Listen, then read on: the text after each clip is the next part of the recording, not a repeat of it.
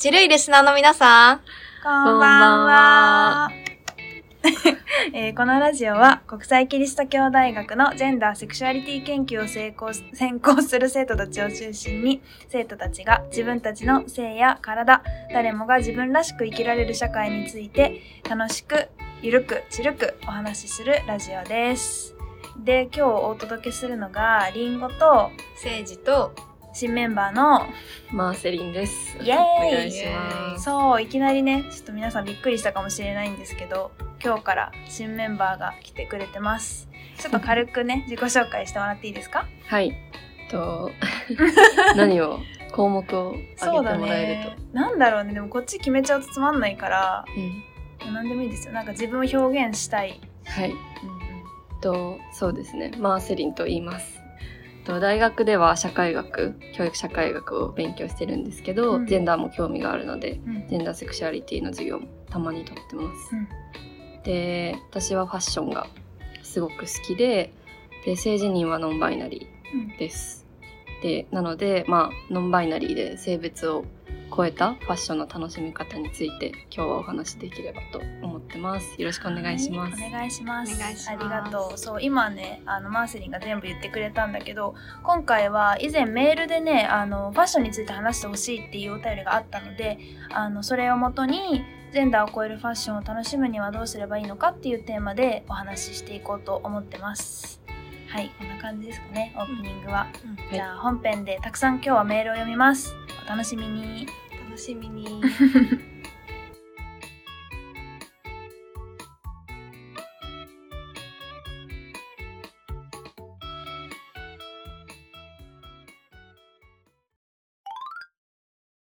それでは本編を始めていきます。今日はお便りをさん通ほど読むんですけど、いち通ごとにね、ちょっとおしゃべりしていけたらと思います。まずいち通目、ラジオネームにじゅういっさいバレンタインさんです。おユニークな、ありがとうございます。えっと、お便りが、女子らしい服装をしないと恋愛ができないのかという短い内容になってるんですけど、どうですか？最初これについてまず話していこうと思うんだけど、みんななんか思うことあります？女子らしい服装をしないと恋愛ができないのか。そもそも女子らしい服装っていうのが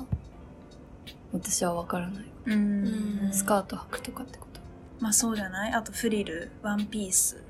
うん、いわゆるそういう感じ。あとまあファッションってさ、多分髪型も入ってくるのかなと思って、やっぱ髪が長いとか、そうそう、黒髪ロング、日本だとね。でまあそのこの人が言ってる恋愛がどういうあの、うん、そのなんていうのかな、人との関係においての話なのかがちょっと分からなくて、まあ、ヘテロの男性からの目線を想定してるんだとすれば、私はある程度これは正解だと思ってて、悲しいことにそのあんまりなんていうのかな、クイアな視点に触れたことがなくて、まあ、女性っていうのはこういうもの、男性っていうのはこういうものっていう男女二元論の中で生きてきた男性にとっては、ある程度、まあなんか女性らしさっていうのが一つの魅力の指針におそらくなるんだろうなとは思うんだよね、うん、なんか私も一回お付き合いしてる男性がいたんだけど、やっぱなんかそういう感じだったんだよね。なんかそういうなんかやっぱ女性だったら、例えばなんか毛とか生えてないでほしいとか言われたことあるしまあなんかめんどくさ、そうそうそう、めんどくさいよね。なんかそういう目線は本当に悲しいことだけど、ある程度はあると思う、私は。うん、今の世界ではやっぱり女性らしい服装とかが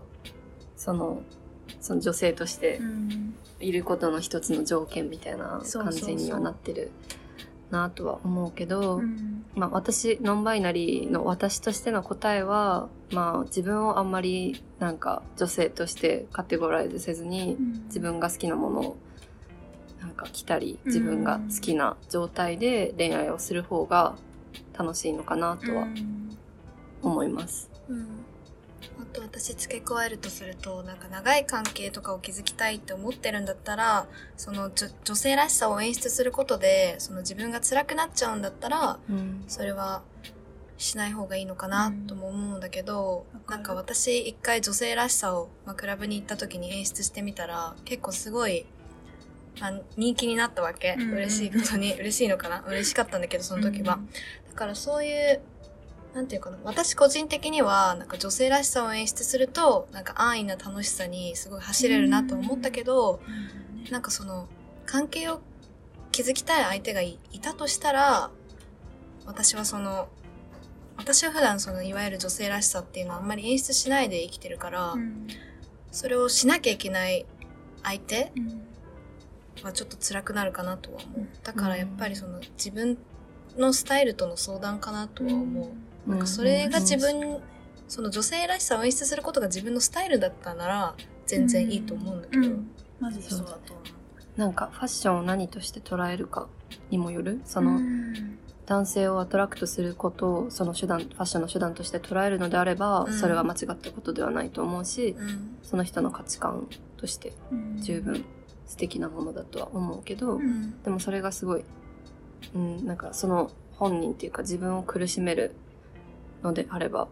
まあ普通にその恋愛としてのアドバイスみたいな感じになっちゃうけど、普通になんか長続きしなさそうだなとは。いや本当そうだよね。うんなんか、うん、ちゃんと自分を示した上で好きになってもらうっていうことの方がいいと思うし、うん、それで自分の好きなものを追求しててそこで離れていく人は別にこっちから願い下げすればいいと思う、うん、マジでそうだ、うん、かっこいいねねでもそうだよね。やっぱ自分が一番心地いい状態を好きになってくれる人じゃないと、うん、やっぱり続かないしどっかできつくなると思うんだよね。なんか相手に好かれるために多少無理をして相手が好むファッションであったりとかをする人も結構いると思うんだけど、うん、なんかねそれにその相手の好みに合わせる中でそこに自分の心地よさを見つけられるんだったらいいんだけど、うん、なんかそれを無理してあんまり心地よくないんだけどあの人に魅力を感じてほしいからっていうのを続けてると精神的にもあんま良くないと思うし、うん、結局自分何のために生きてるのか分かんなくなっちゃうから、うんねね、あくまで人生の中心は自分の心身とものに健康であるべきだし、うんうんうん、もちろん私にとっても恋愛ってすごく人生において重要だけど、うん、でも自分がやっぱり ひゃくパーセント の状態じゃないと恋愛とかも楽しめないと思うし、うん、そうだね、うん、そんな感じ。うん、そうだね。なんか今最後ちょっと思ったのはそのさ女子らしい服装って書いてくれてるんだけどそもそも女子らしいっていう言葉自体がさすごいその社会的に作り上げられてるし答えがないものだから、うん、なんか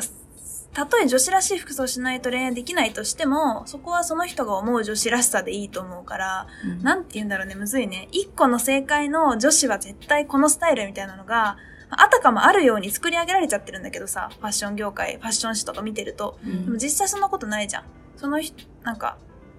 女性の数だけ女性らしさがあるからなんかそこはあんまり窮屈に捉えず自分が着たいもの着てればいいかなって思うかなだ ね, ね女性らしさってまあ本質じゃないからね。そうそうそうそうそうだよ。あんま気にしないでもし仮にねこういうことを言われて傷ついてるんだとしたら知るかって思ってればいいと思う。マジで女性らしさってなんだよって感じだからなんか正解がないってのは本当にそうだなと思って、うん、なんかその人の生きてる世界ではそれが正解かもしれないけど、うん、でもなんか私の世界での正解はこれだし、うん、あなたが決めるものでもないしってマジでそうなんか言ってやればいいと思う、うん、その人には。いやそうだよめっちゃいい言葉だねはいこんな感じかな。ちょっと次のお便りも読んでみようかな。次せいじくん読んでくれますか。はい、ラジオネームファンファンさん。イエーイ聞こえてるかな。あたいはいわゆるメディアがポートレートするような普通の女の子で小さい頃から母親に女の子でよかったいっぱいおしゃれできるねと言われてきた、うん、実際に周りの男の子と接してると男の子のファッションの幅って確かにあんま広くないかもって心の奥底で地味に思ってたけど、うん、半年前ぐらいに Vogue Japan YouTube で、うん、あ YouTube の Vogue Japan で、うん、ケミオのいっしゅうかんコーデを見た時にスカートを履いててめっちゃ可愛くて、うん、好きを追求することが一番幸せやわ。みんなしわ縛られずに着たいもん着なって強く思ったことを思い出したうんうん、うん、あたいの地元の小学校はよんひゃくねんぐらいの歴史があるところで伝統に固執してたんだよね、うんうん、ほんで男の子は にじゅうよん なな 学ラン短パンで女の子はもちろんスカートそんで変態が男の子の生足触っていつも注意、注意喚起のための集会が学校で開かれてた。やばい。マジでどっかのミームで tradition is just peer pressure from the dead、 えっと伝統はその死者からのピアプレッシャーだ。うん、ピアプレッシャーって何だろう。難しい。なんかその同同調圧力。同調圧力か。そう。伝統は死者からの同調圧力だって書いてあったんだけど、本当今生きてる子たちが苦しんでんだから変えてあげたっていいのにねって小学生ながらずっと思ってたよ。うんうん、okay、ありがとうございます。ありがとうございます。結構ね他にも書いてくれてたんだけど、今回はちょっと抜粋させていただきました。うん、私ふたつ言いたいことがある、うん、めちゃめちゃ素敵なお手紙をいただいて、うんうんうん、ぜひぜひ。なんか最近その読んでたエッセイ本で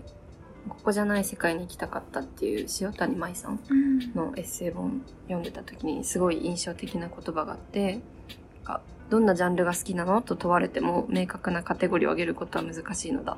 でもそれは別に大した問題じゃない、自分の肌感覚さえ信じておけばラベルなんてない方がいい。むしろ言語化し、ラベルをつけ、様式化した途端に失われる感性だってあるだろうっていう言葉があって、なんか今、なんか私がすごくそれを印象いいなって思った理由は、なんかすごい全部をカテゴライズしちゃう、その世界っていうかこの社会にすごい不満を抱いてて、うん、どんなジャンルが好きなんですか？ファッションとか音楽とかって言われても、気分によって変わるし、うん、その時によって変わるから、うん、なんかそのカテゴライズしされた瞬間にそのカテゴリーで自分が判断されてる気分になっちゃう、うん、でも全然そんなことないし、このファッションは私の一部でしかないから、なんかそのカテゴリーだからこそカテゴリーとかを気にせず自分の肌感覚で好きなものを好きっていう感性ってすごく重要だなって思ったから、うん、なんかその男性とか女性とかっていうカテゴリーにとらわれず自分の感性に従って好きなものを好きって言ってる人ってすごく魅力的だなって思うし、うん、ケミオが人気な理由もやっぱりそこなのかなって思う、うんうん、私もそう思う。さっき言ってた社会に着せられた服、うん、社会が求めてる服をなんとなくの感じで着るよりもやっぱり自分が好きって思ったものを自分が着たいように着るっていう姿がすごく魅力的だなって、うんうん思うっていうのが、まあ、いってんめですね、うんうん、すいません長くなってますね。いえいえにてんめはにてんめはあのさっき、うんまあ、話してたその、そのピアプレッシャーの話だけど、うんまあ、社会ですでにもう決められてたカテゴリーっていうのがすごくあって、うん、なんか私は昔からかっこいいものが好きだったから、かっこいいものが好きってことは男の子になりたいのかなって思ってたけど、でも自分は今ノンバイナリーって自覚してるのを見るとやっぱりその好きっていうものが好きになっていいものが性別によってカテゴライズされてるのが多分すごく嫌で、うん、なんか好きっていうものに性別は絶対に関係ないし、うんうん、なんかその、まあ、社会で決められててそれに沿っていく方がもちろん精神的にはすごく楽だけど、そうね、そうね、でもやっぱり今私はノンバイナリーとして生きてて、その自分が好きっていうものを追求してる時の方が絶対的に楽しいから、うん、うん、やっぱりさっきの話とも通ずるけど、なんか同調圧力とかカテゴライズとかに負けず自分の好きなものを追求してる人ってすごく魅力的だし、みんな、うん、なんかそうな、そうなってもいいんじゃないかなって思うっていうのがにてんめですね、うんうんそうだね。言いたいことがすごく今、マーセリンの言葉に詰まってたなって思うな。なんか、最後のね、このなんか伝統っていうのが、昔の人が勝手に決めたことだ、による、まあ、あくまで、そういう、今いない人たちが決めたものから受けてる圧力でしかないっていう言葉とかもすごい私的には響いて、うん、なんで今いない人たちが決めたルールに永遠にのっとっていかなきゃいけないのって話だし、うん、なんかそのルール、決められたルールが過去のある時点ではすごく有用なものだったかもしれないけど、今の時代にとっては必要じゃないことたくさんあるじゃん。うん、なんかファッションに限らず本当にね、まあちょっと具体的なことは避けるけど、本当に今の日本見ててもそういうことたくさんあるから、うんうん、なんかね、なんかそういうえそれはでも昔からこうだからっていう言葉を疑っていくことって大事だなって思うし、うん、なんか制服の制度を変える時とかもさ、いやでも伝統的に男はズボンだしっていう言葉をそっかーって受け入れるんじゃなくて、え、伝統かもしれないけど今は別に変えてよくないっていう視点を持っていくことすごく大事だし、うん、ね、過去のことが全部正しいわけじゃないからね、うん、確かに。なんか私はそのあの エスエヌエス とかが使えるようになってからさ、インスタグラムとか YouTube で Vogue Japan も見るし、うん、Vogue も見るし、いろんなそのファッションインフルエンサーの投稿とかも今もたくさん見てて、うん、特にパリとかアメリカとかに住んでる人のやつを見るけど、やっぱその人たちってなんか正解がないからこそもう自分で正解作り出してる感じがあるし、うん、なんかそのそれがやっぱりいろんな世界を知ることによって気づけると思うから、うん、今はその日本っていう中で生きてるかもしれないけど、でもインターネットを使えばいろんな世界に行けるから、うん、なんかそのなんて言うんだろう、自分なんかその社会に決められた正解にすごいこだわっちゃう人はなんかもっといろんな世界を見たら多分考え方変わると思うし、うん、なんか、うん、その周りに決められ周りでなんかなんとなく正解だよねってされてるものに対して、うんうん、なんか批判的に考えるのはやっぱりいろんな世界を見ることが一番有効なのかなって。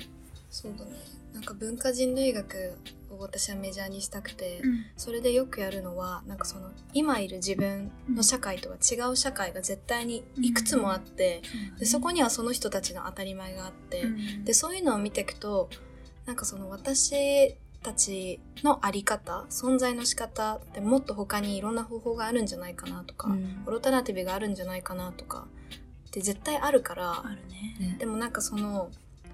あのマーセリンがさっき言ってたその性別を超えてその好きとか自分のスタイルを追求するのってなんか私にとっては最初すごく勇気がいることだったのね。いる。でなんかもうちっちゃい頃とかもうスカートとか全然履きたくなくて、でもなんかそのスカートを履けない、うん自分になんかすごいちょっと罪悪感もあったし、あと髪の毛とかもなんか私基本的に一生ボブの人で、うん、でも高さんの時にショートにしてみたんだけど、うん、それにもすごい勇気がいたの。そうなんだ。なんかそのなんでやろうかと思ったかっていうとなんかつあの教室の後ろとかに座っててなんかその男の子たちの髪型を見ると後ろとか刈り上げてて、うんうん、あでもこの人たちはなんか永遠にリンスとか使ったことないんじゃねとかなんかドライヤーとかも短くて済むし、うん、でなんでその男の子のものだけすごいなんかその性能とかなんかもうなんか手際よく準備ができるもの、うん、女の子のものとされてるものだけすごい時間がかかるものになっちゃってるのかなって疑問に思って、うん確かにね、でそれでショートにしたんだけど次の日学校に行くのすごい緊張して、うん、なんかすごい女として見られないもう見られなくなっちゃうんじゃないかなみたいな恐怖があったの、うん、なぜか、 なんか多分自分の中にもミソジニーがあって、うんうん、女はその髪が長くて美しくないといけないみたいな、うん、そういうのあったと思うんだけど、うんでもまあ一歩頑張って勇気踏みだ勇気出して一歩踏み出してみると、うん、案外、うん、みんな気にしてないなっていうのがあって、うんうん、それはそう本当、うん、そう周り気にしてないなっていうのはそう、うん、ただその自分の中に自分を監視してる番人がいて、はいはいはい、そいつと戦うのがすごい大変だった、うん、で私は結局にねんぐらいショートだったんだけど、うん、結局結論としてなんかショートだとすぐ伸びてきちゃって切るのめんどくさいから、うんうんうんっていうのと私は自分のボブの髪の方が好きだなって思って今はボブなんだけどだからまあそうだね性別を超えて自分のスタイル追求するの勇気いるけどやってみる価値はあるとは思います。うん、うん、そうだね。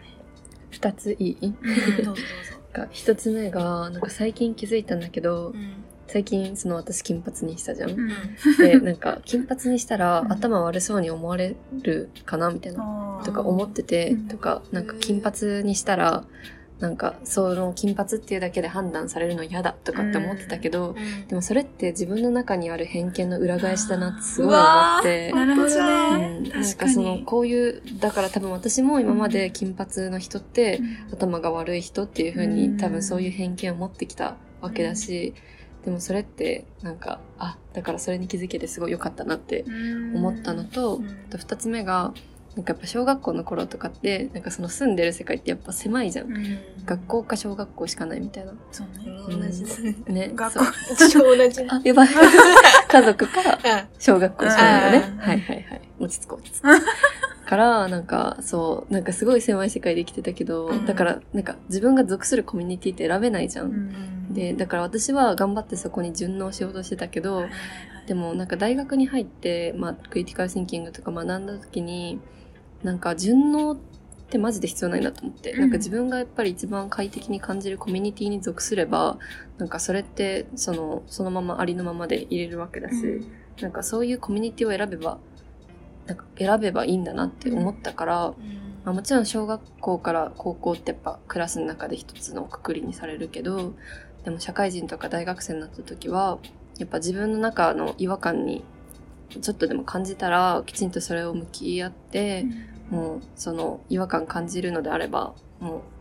そのコミュニティから抜け出すっていうのも、うん、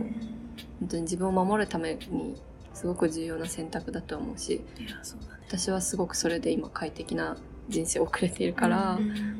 うんうん、なんかその狭い、まあ、さっきの狭い世界であんま生きずいろんな世界を見るのってすごく大事だなっていうところもつながるなって思って、はい、ありがとう。そうね、絶対そのままの自分を受け入れてくれるコミュニティは存在してるからね、うん、なんかそれがないように思えちゃう時あるじゃん、多分ある。こんな自分じゃ誰にもなんか好かれないかもとか、そんなこと絶対ないから、そんななんか幻想に惑わされずね、どんどん合わないと思ったらそこを出るっていうのはマジでいいと思う。うん、ね、なんかチルジェンダーはもう本当になんかもうセーフプレイスっていうか、セーフなんだっけ？セーフプレイスでいいと思う。セーフプレイスでいい、うん、っていう感じ。なんか社会で生きてて。常に女性として扱われるっていうか、女性としてコミュニティに入ってるから、うん、ノンバイナリーのマーセリンですっていう風に、うん、そのコミュニティに入れるのって、まあ、ノンバイナリーとして、うん、女性として判断されることがないってすごく自分にとっては快適だし、うん、そういう世界があるってことは私は知らなかったから、うん、でもそれこそやっぱ自分の違和感とかきちんと向き合ったり、自分の感性とか好きにを追求してたからこそ出会えた世界だろうなって思うから、そうだね、本当にそうだ。確かにね、うん、やっぱ今のマーセリンの姿にすごくうちらそのチルジェンダーのメンバーもすごい惹かれてる部分がすごくあるから、うん、なんかすごく本当にマーセリンってすごいおしゃれなんですよ、皆さん。なんかその見せたいぐらい、ね、見せたいよね。本当にそのなんか自分の思うおしゃれな姿を追求して、なんか自分らしくあるマーセリンだから出てほしいと思ったし、なんかやっぱね、追求していることがすごく素晴らしいことだから、うん、絶対それを好きって言ってくれる人はいるし、いるいる。さっきの恋愛の話にも戻るけど、うんうん、やっぱり好きを追求してその先にそれが好きって言ってくれる人は絶対にもう絶対にいるから、うん、もう絶対大丈夫だし、うん、大丈夫大丈夫だよ、本当にそうだよ、うん、みんな安心してください、ね、大丈夫です。確かにあの私もさ、今このチルいジェンダーのみんなみたいに、うん、なんかそのフェミニズムとかクイーンの話できる友達がいて当たり前のように思っちゃってたけど、うん、そういえば高さんの時はもう本当に一人でフェミニズム勉強し始めて、すごい。で、なんかその親とかに言ってもすごいなんか喧嘩とかになったし、それこそ何回も、ね、いやでも世界はそう作られてるからそうなんだよあんたって言われて、でも違うじゃんみたいな感じで、でも言葉足らずで喧嘩になっちゃうし、ね、そうそうそう。でもだから、でも私はそれからまあ微力だったけど、本とか考えたり、うん、読んだり考えたりしてきて、それでやっぱりここにたどり着けてるから、うん、確かに何か、自分が大事だなって思ったことは追求したらその先にまあ分かってくれる人はいるんだね、うん、いる。いやそうだ ね, ねえじゃ素晴らしい例が集まってるから、ね、いやありがとう、みんなありがとうみんなありがとう、本当に感動会みたいになってるけど、うん、感謝です本当にねはいじゃあね、ちょっと時間ギリギリだけど頑張って最後のみっつ目話します。えー、ラジオネーム、プリプラ、あ、じゃない、プリムラさん、プリムラさんですね。すいません。はたち、岡山県在住の大学生です。ということです。えー、岡山からすごい、ねえ、嬉しいね。ありがとうございます。どうやって知ってくれたんだろう、ね。そうだね。どうやって知ったのか知りたいね。うん。えー、読みます。チルい配信者の皆さん、こんばんは。こんばんは。いつもポッドキャストを楽しく聞かせていただいています。インスタ経由で最近このチャンネルを知ったのですが、じゃん、あ、あ、ジェンダー、ね、そうなんだね、嬉しいね。頑張っててよかったわ、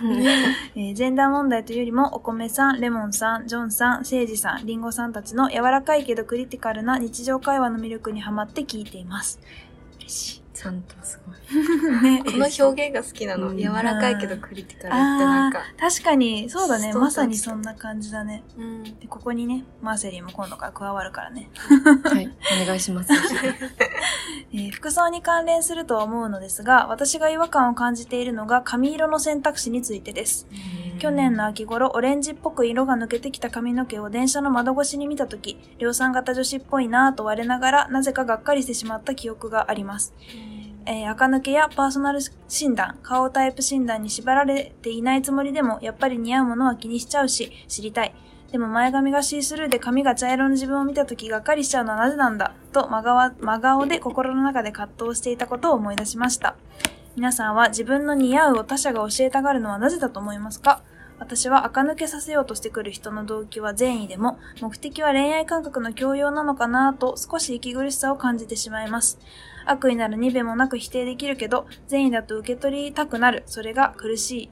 くなる。また、このラジオをきっかけに自分がヘテロではなく性自認が無性の X ジェンダーであることが分かりました。ありがとうございます。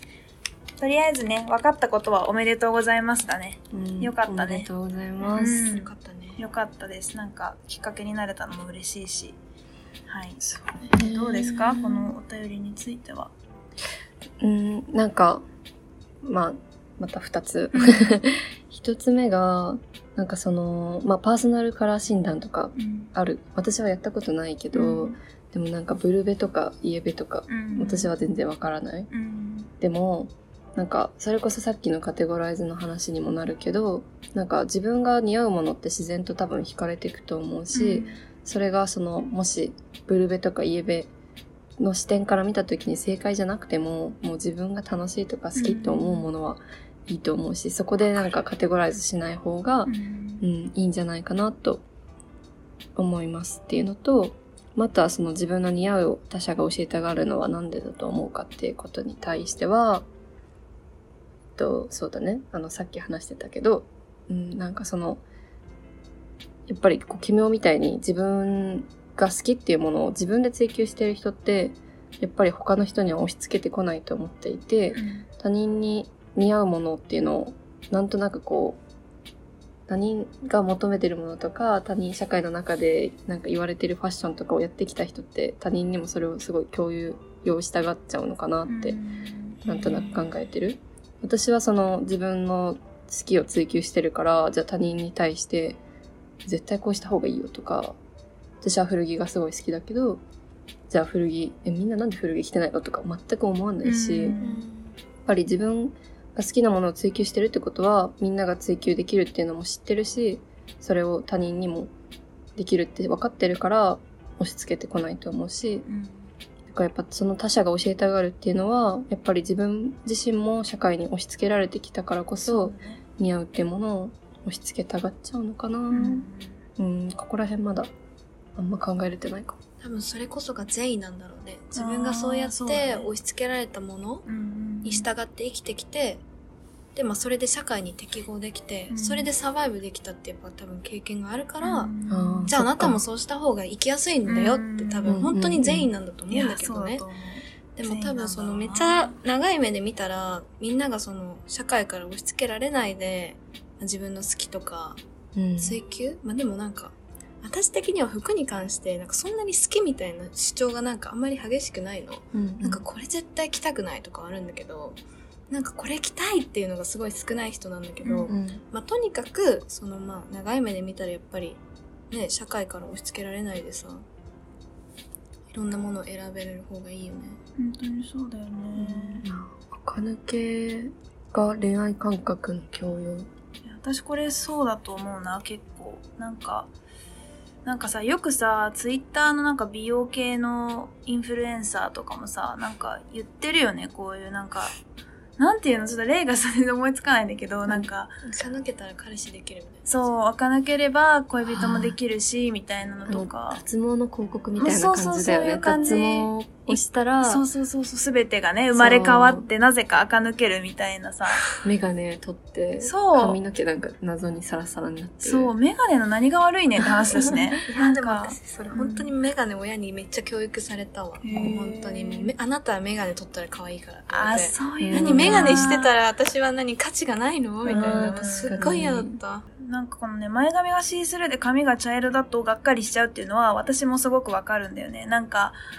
たまたま自分がやったことが今流行ってるもの、なんか私の友達にすごいファッションにはや、ファッションの流行りに詳しい子がいるんだけど、たまに私が着た服とかに対して、あ、それ今流行ってるよねって言われると、なんか、なんか悲しくなるの。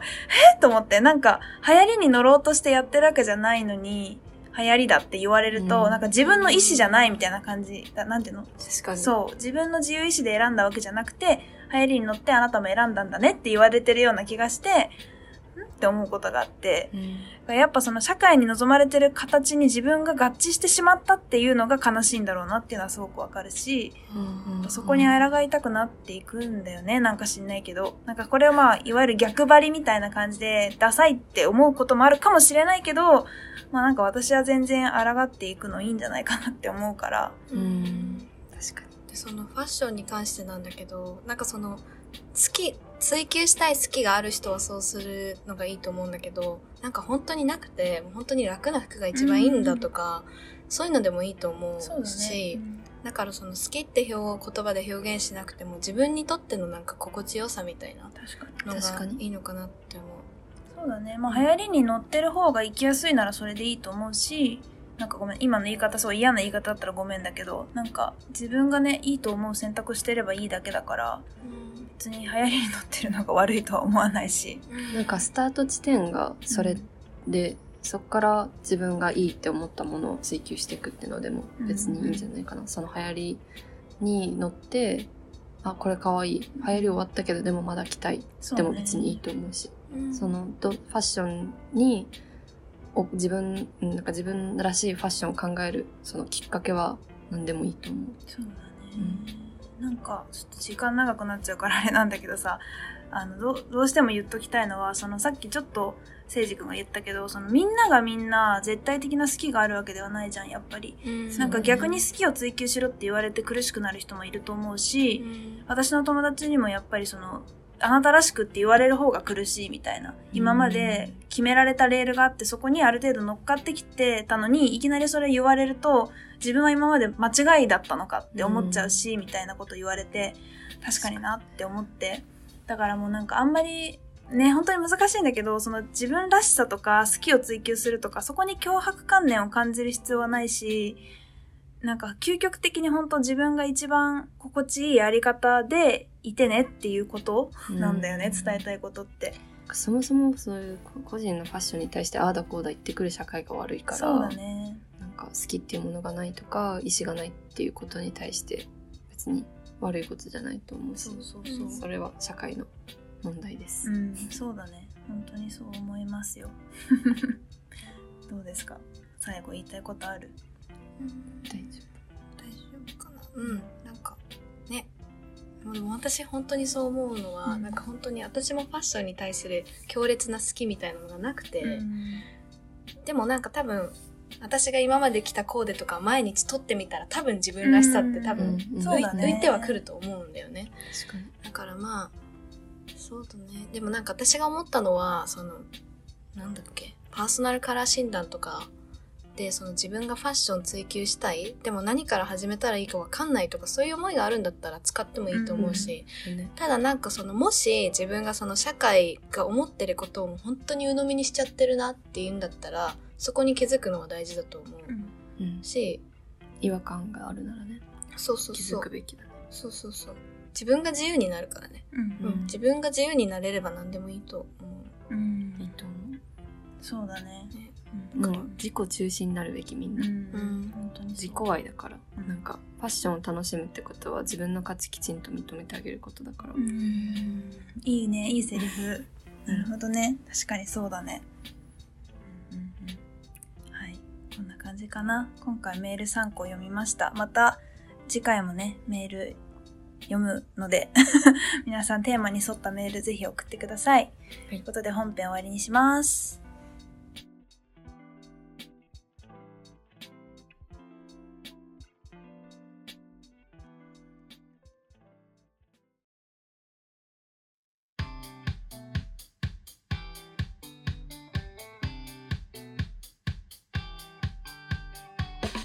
はい、エンディングです。皆さん、ちるい夜になりましたでしょうか？